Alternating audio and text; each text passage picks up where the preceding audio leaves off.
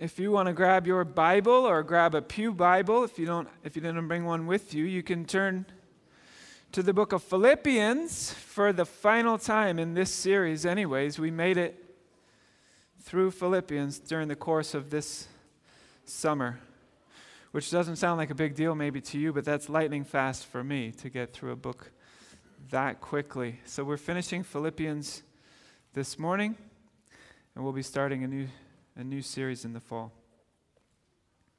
I'm going to read the final verses. So Philippians in chapter 4, and I'm starting in verse 14, and I'll read till the end. Yet it was kind of you to share my trouble. And you Philippians yourselves know that in the beginning of the gospel, when I left Macedonia, no church entered into partnership with me in giving and receiving, except you only. Even in Thessalonica, you sent me help for my needs once and again. Not that I seek the gift, but I seek the fruit that increases to your credit. I have received full payment and more.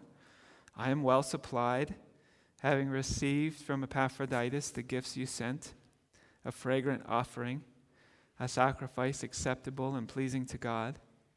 And my God will supply every need of yours according to his riches in glory in Christ Jesus. To our God and Father be glory forever and ever.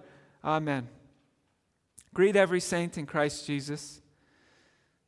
The brothers who are with me greet you. All the saints greet you, especially those of Caesar's household. The grace of the Lord Jesus Christ be with your spirit. Amen. Let's pray together and ask for the Lord's help. Father, thank you for the Bible. Thank you that you're a God who speaks and who has preserved that which you've spoken through your prophets so that we have a trustworthy account of your words. Thank you for all of the different books of the Bible, for the diversity of ways in which you have chosen to communicate through poems, through prophecy, through history, through gospels, through letters. We thank you for the diversity of voices that speak to us through Scripture, and yet we know it's just one voice that unifies those voices. It's the voice of your Holy Spirit that makes your book live, that instructs us, that shapes us as we read it. And thank you for the letter to the church at Philippi, the book of Philippians. And thank you that Paul wrote this letter, that the Philippian church received it, and then it was copied and preserved and passed on and handed down, and now we have it. Thank you for the things that we've learned. Thank you for how it continues to be relevant to the church and to our lives today, and help us to apply the things that we've learned along the way. In Christ's name, amen. Steve Goodman, I don't know if you know that name. He's a folk singer. I don't know if he's still alive.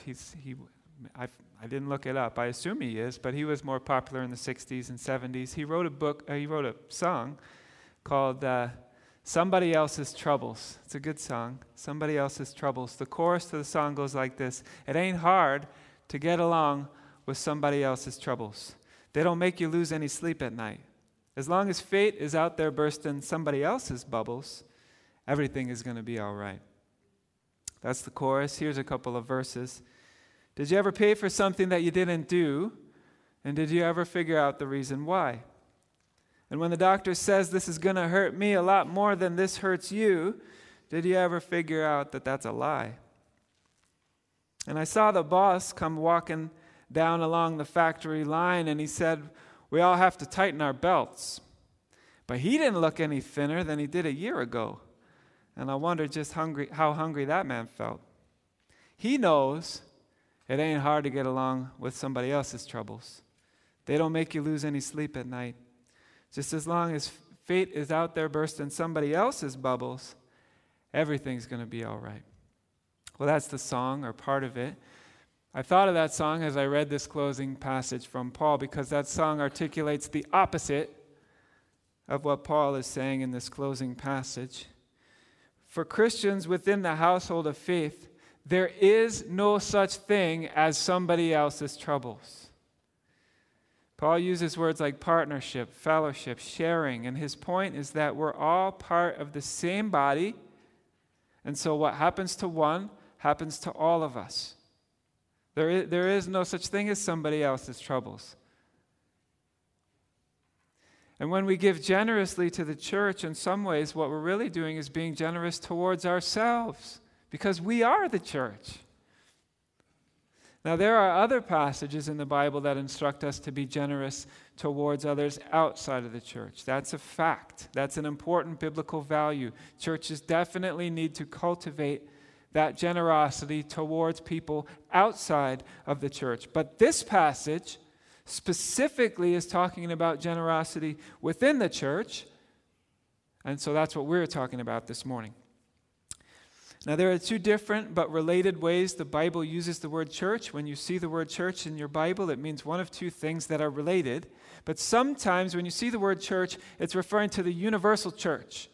The universal church consists of all people from all time in all places who have called on the name of the Lord Jesus for salvation. That's the universal church. Everyone who's part of the household of God, part of the family of God. Sometimes when you read the word church, it's referring to that group of people, the universal church. Other times when you read the word church, it's referring to a particular local church, which is a particular group of believers who worship together and live out life together, like the church at Philippi. That was a specific group of people. Those were real people. They were living out the Christian life together, the church at Philippi. Or like the church here at Ebenezer. This is a local church. We are worshiping together and living out the Christian life together, a local church. Right? So there's overlap in those definitions, right? Every local church is also part of the larger universal church. But when we talk about giving generously to the church this morning, we mean both. We mean giving generously toward the local church, but we also mean being a part of and giving generously to the universal church, all of God's people everywhere who are worshiping Him and pursuing Him. And here's what the Apostle Paul has to say about that. He says that the Philippian church has been repeatedly, sacrificially generous to Paul. He's not rebuking them. He's not saying, why don't you give more? He's saying, you have given so much. You've been so sacrificially generous. I use both those words, sacrificially generous. Sometimes there's a difference between giving sacrificially and giving generously. And Paul is saying the Philippian church has done both. Their giving has been both generous and sacrificial. Right? You can imagine a time when generosity wasn't necessarily sacrificial. That doesn't make it bad. It just means sometimes you can be generous and it's not sacrificial. Like, for example, if someone's giving out of their abundance. Think of those billionaires that every now and then you hear about. They give millions of dollars to some cause that's important to them. That's generous. That's good. That's commendable. I'm not knocking that, but it's not sacrificial, right? It's not a sacrifice, right? When I heard that Bill Gates gave $200 million of his own money to a water project, a project to make sure that clean water is going to people who need it. That's great. That's generous. It's generous. It's $200 million, but it's not sacrificial. Right? Bill Gates has what now? $58 billion? He's not going to miss $200 million missing from his portfolio, right? He's not going to miss it. He's not going to find it. It's not sacrificial. He's not feeling a pinch because he gave $200 million. It's generous. It's not sacrificial. Okay, sacrificial giving, that's when someone gives to the point where they feel it personally. They feel the pinch. They have to give something up in order to give. That's sacrifice, right? The classic biblical example, bet you're thinking of it already, that poor widow who gave all she had. Remember the story? All she had, it was like nothing. It was 2 small copper coins worth basically nothing. And Jesus says, truly, I say to you, he's speaking to his disciples, I say to you, this poor widow has put in more than all of those who are contributing to the offering box. For they all contributed out of their abundance, but she gave out of her poverty, and she has put everything she had, all that she had to live on. Right? There's the difference.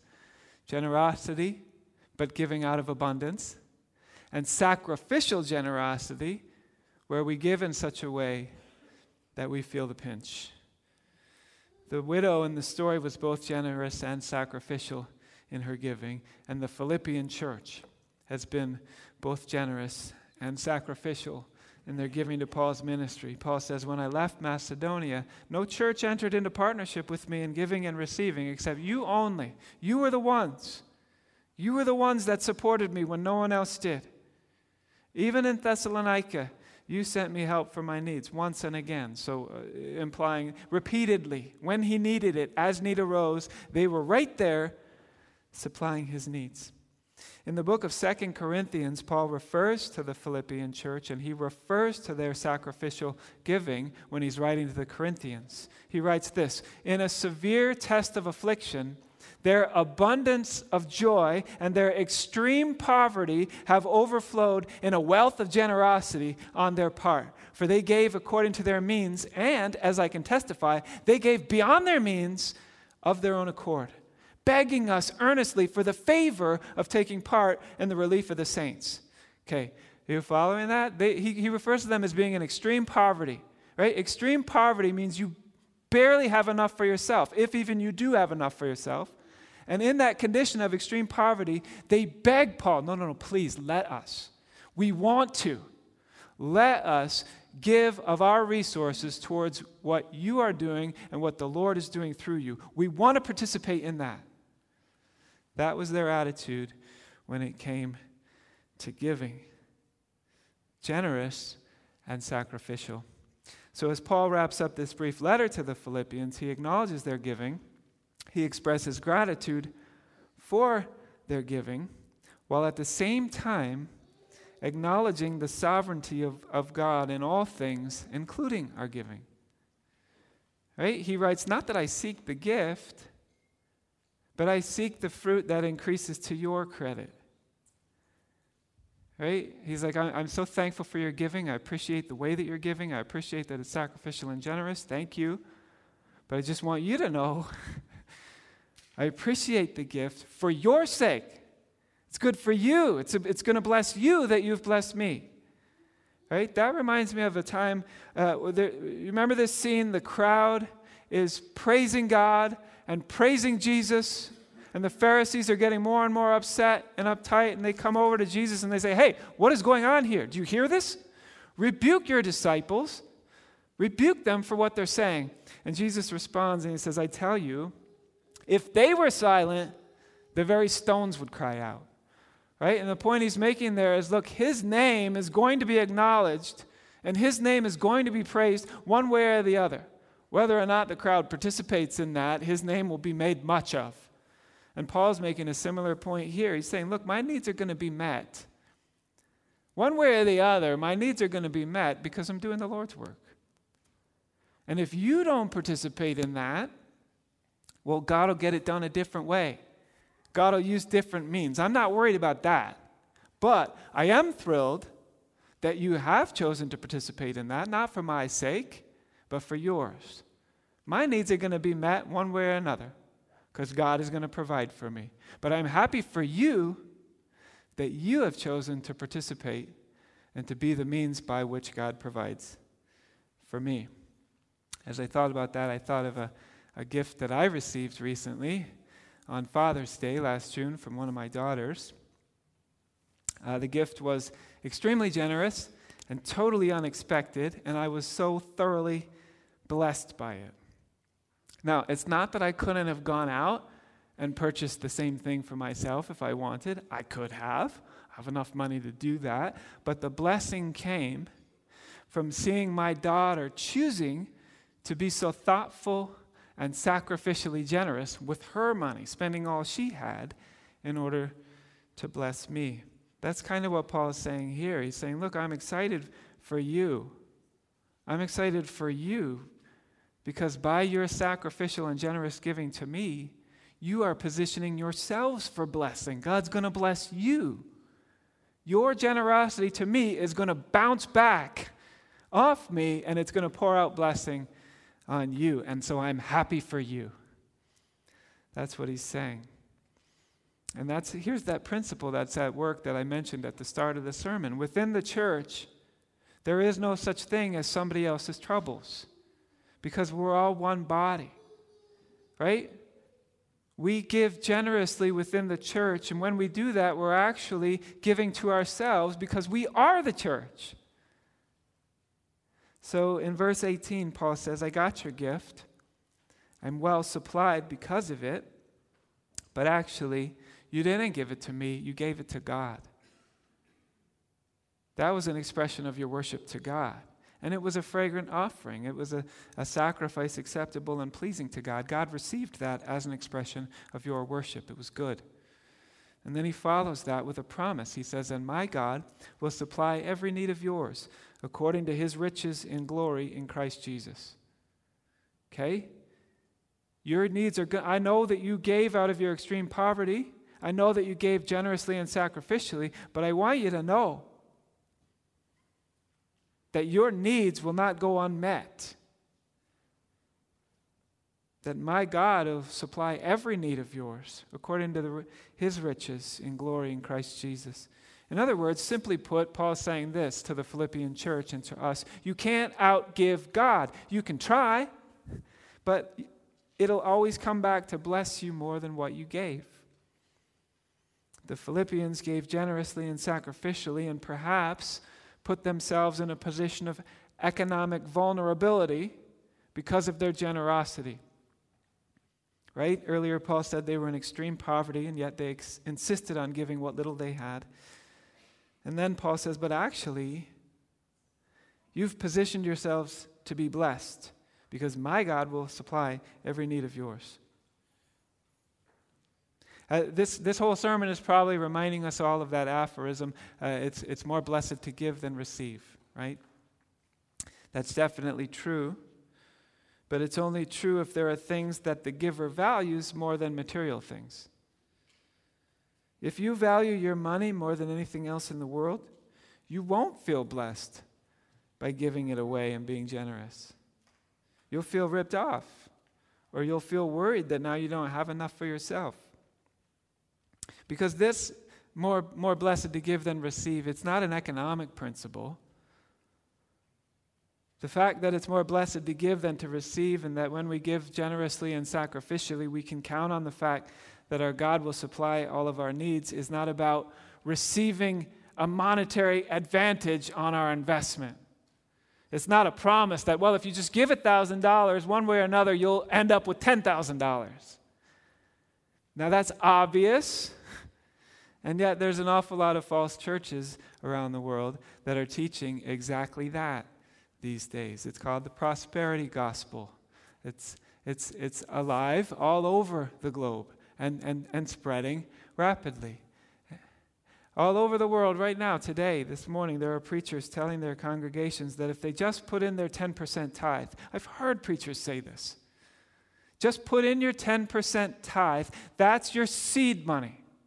You put that in, and God's going to take that, and he's going to return it to you with interest, fivefold, tenfold, 100-fold, because God loves to give back, and God wants us all to be rich. That is not what this passage is about. That is not what any passage in the Bible teaches. That should be obvious. And yet humanity has figured out a way to twist it and say that that's what the Bible says. It does not.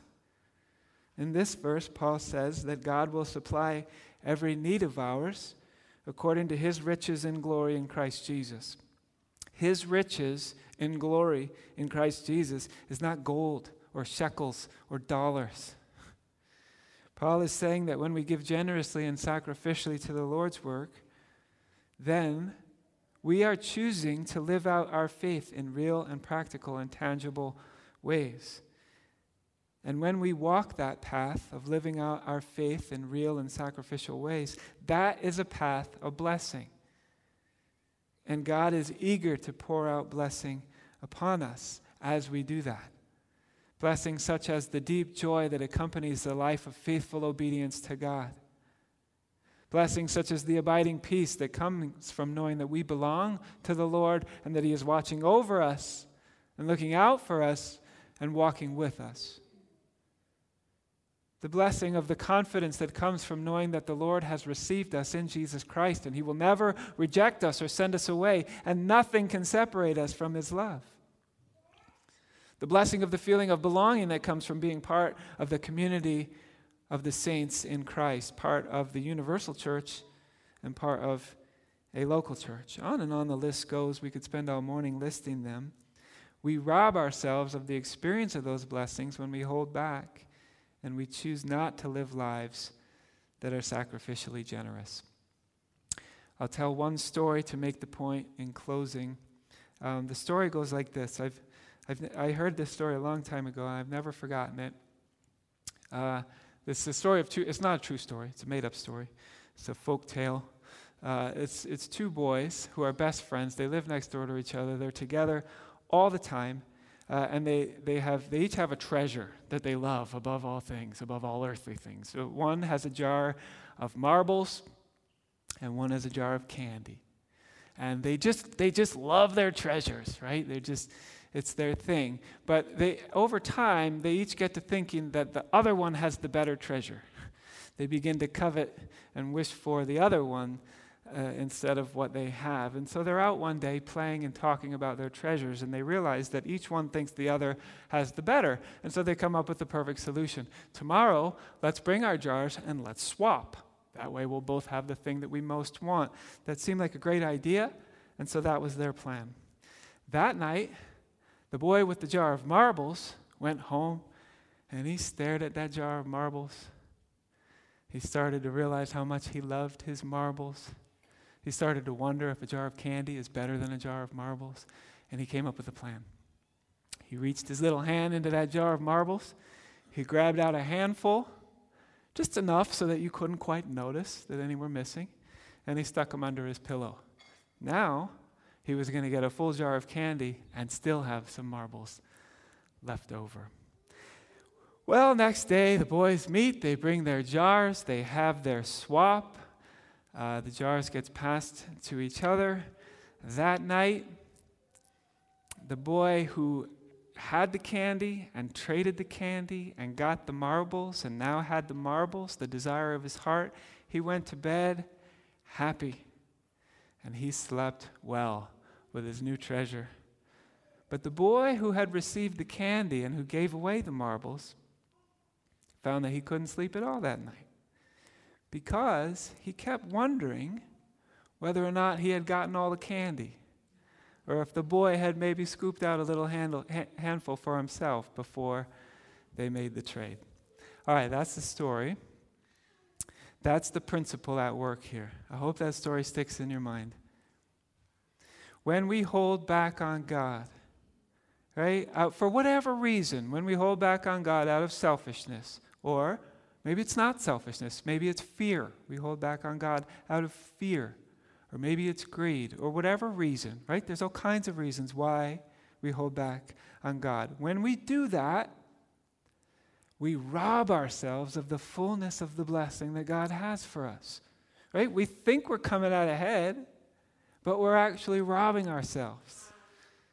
When we give ourselves fully and completely to God, right? Withholding nothing of our life, holding back nothing, including our finances or anything, then we experience the truth of the principle that it's more blessed to give than receive.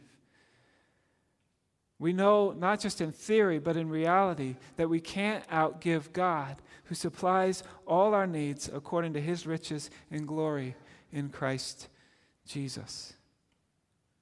All right, that's what I wanted to say about giving and receiving. We've come now to the end of this letter. I want to make one final point to close the whole entire series as we come to the final words of the letter. The Apostle Paul wrote 13 letters that we have in the New Testament. Surely he wrote more than that, but we have 13 of them. They make up half of the books of the New Testament. He begins and ends each one of those letters with the blessing of grace upon the Christian leaders. He says something like, in every one of those 13 letters, he says something like, grace to you from God our Father and the Lord Jesus Christ. Or he says something like, grace be with you. Grace to you, grace be with you.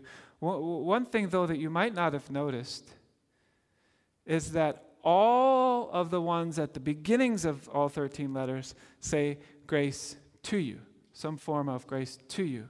And all the ones at the ends of all the 13 letters say grace be with you, grace with you. Philippians is no exception to that. At the end of Philippians, which we just read, Paul writes, the grace of the Lord Jesus Christ be with your spirit. At the beginning of the book of Philippians, chapter 1 and verse 2, Paul says, grace to you and peace from God our Father and the Lord Jesus Christ. Okay, so what can we learn from that pattern? First, I think it's worth pointing out that grace is the only word that occurs in all of Paul's greetings and all of Paul's closings and all of the letters that we have from Paul. The word grace occurs every single time, every greeting, every closing. Right? Sometimes other words pop up in there. Sometimes he says mercy, grace, mercy, and peace. Sometimes the word love is in there. But the only word that's always in there is grace. That speaks to me of the centrality of grace in the Christian life. The Christian life begins with grace. The Christian life ends with grace. In between, the entire Christian life is all about grace. It's a life of grace. Typically, Paul says something like, grace to you from God our Father and the Lord Jesus Christ, which is a reminder that this grace is from God our Father and the Lord Jesus Christ. What makes grace grace is that it's a free gift from God, not earned, not merited. All we have is from him and through him and to him. As Paul says in Romans 11, 34 and 35, we can't give a gift to him so that he might be repaid.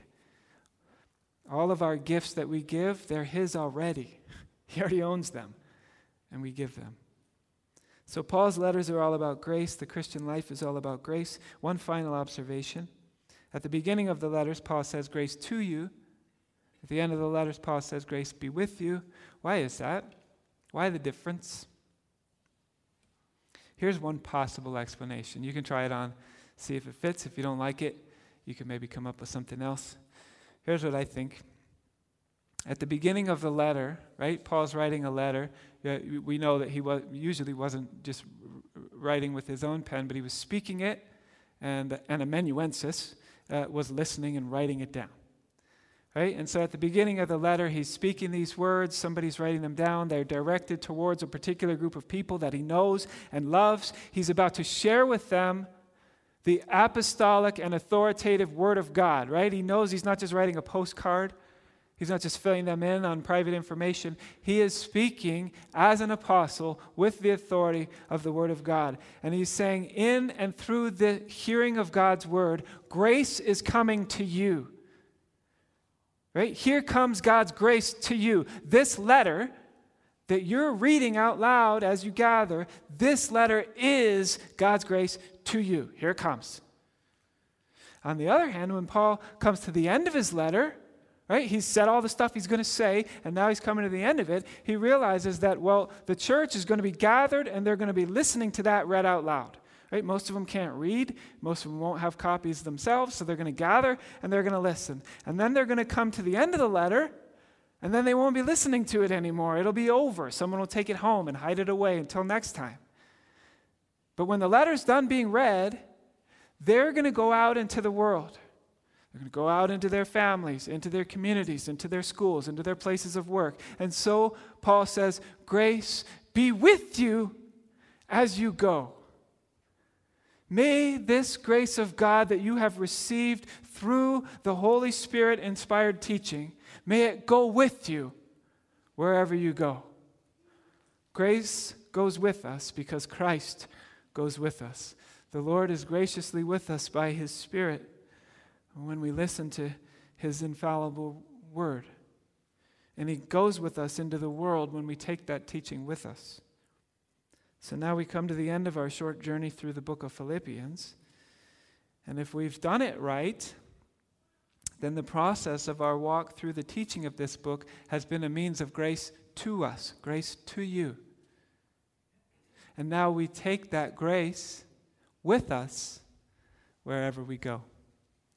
During our time in Philippians, we've been reminded to be thankful for all things and to rejoice in the Lord always. We've been reminded that God is in control and sovereign over all things. We've observed the example of the Apostle Paul, for whom to live was Christ and to die was gain. We've been exhorted to live lives worthy of the gospel and not be frightened by anything. We've beheld the beauty of the humility of Christ, chapter 2, and we've been told to have that same humble mind amongst ourselves that's ours in Christ Jesus. We've been told never to grumble, never to complain, and to shine as lights amongst this crooked and twisted generation. We've been told to forget what lies behind, both our good works and our sins and failures, and to strain forward to what lies ahead and to press on toward the upward call of God in Christ Jesus. We've been told to get along and to agree in the Lord and to make our requests known to the Lord. And we've been promised that the peace of God will guard our hearts and minds in Christ Jesus. We've been told to focus our minds on that which is true and honorable and pure and just and lovely and commendable and excellent and praiseworthy. And we've been told to be content in all circumstances, no matter what, through the help of Jesus Christ who strengthens us. And we've been told to be sacrificially generous and that God himself will provide every need of ours. That's God's grace to us.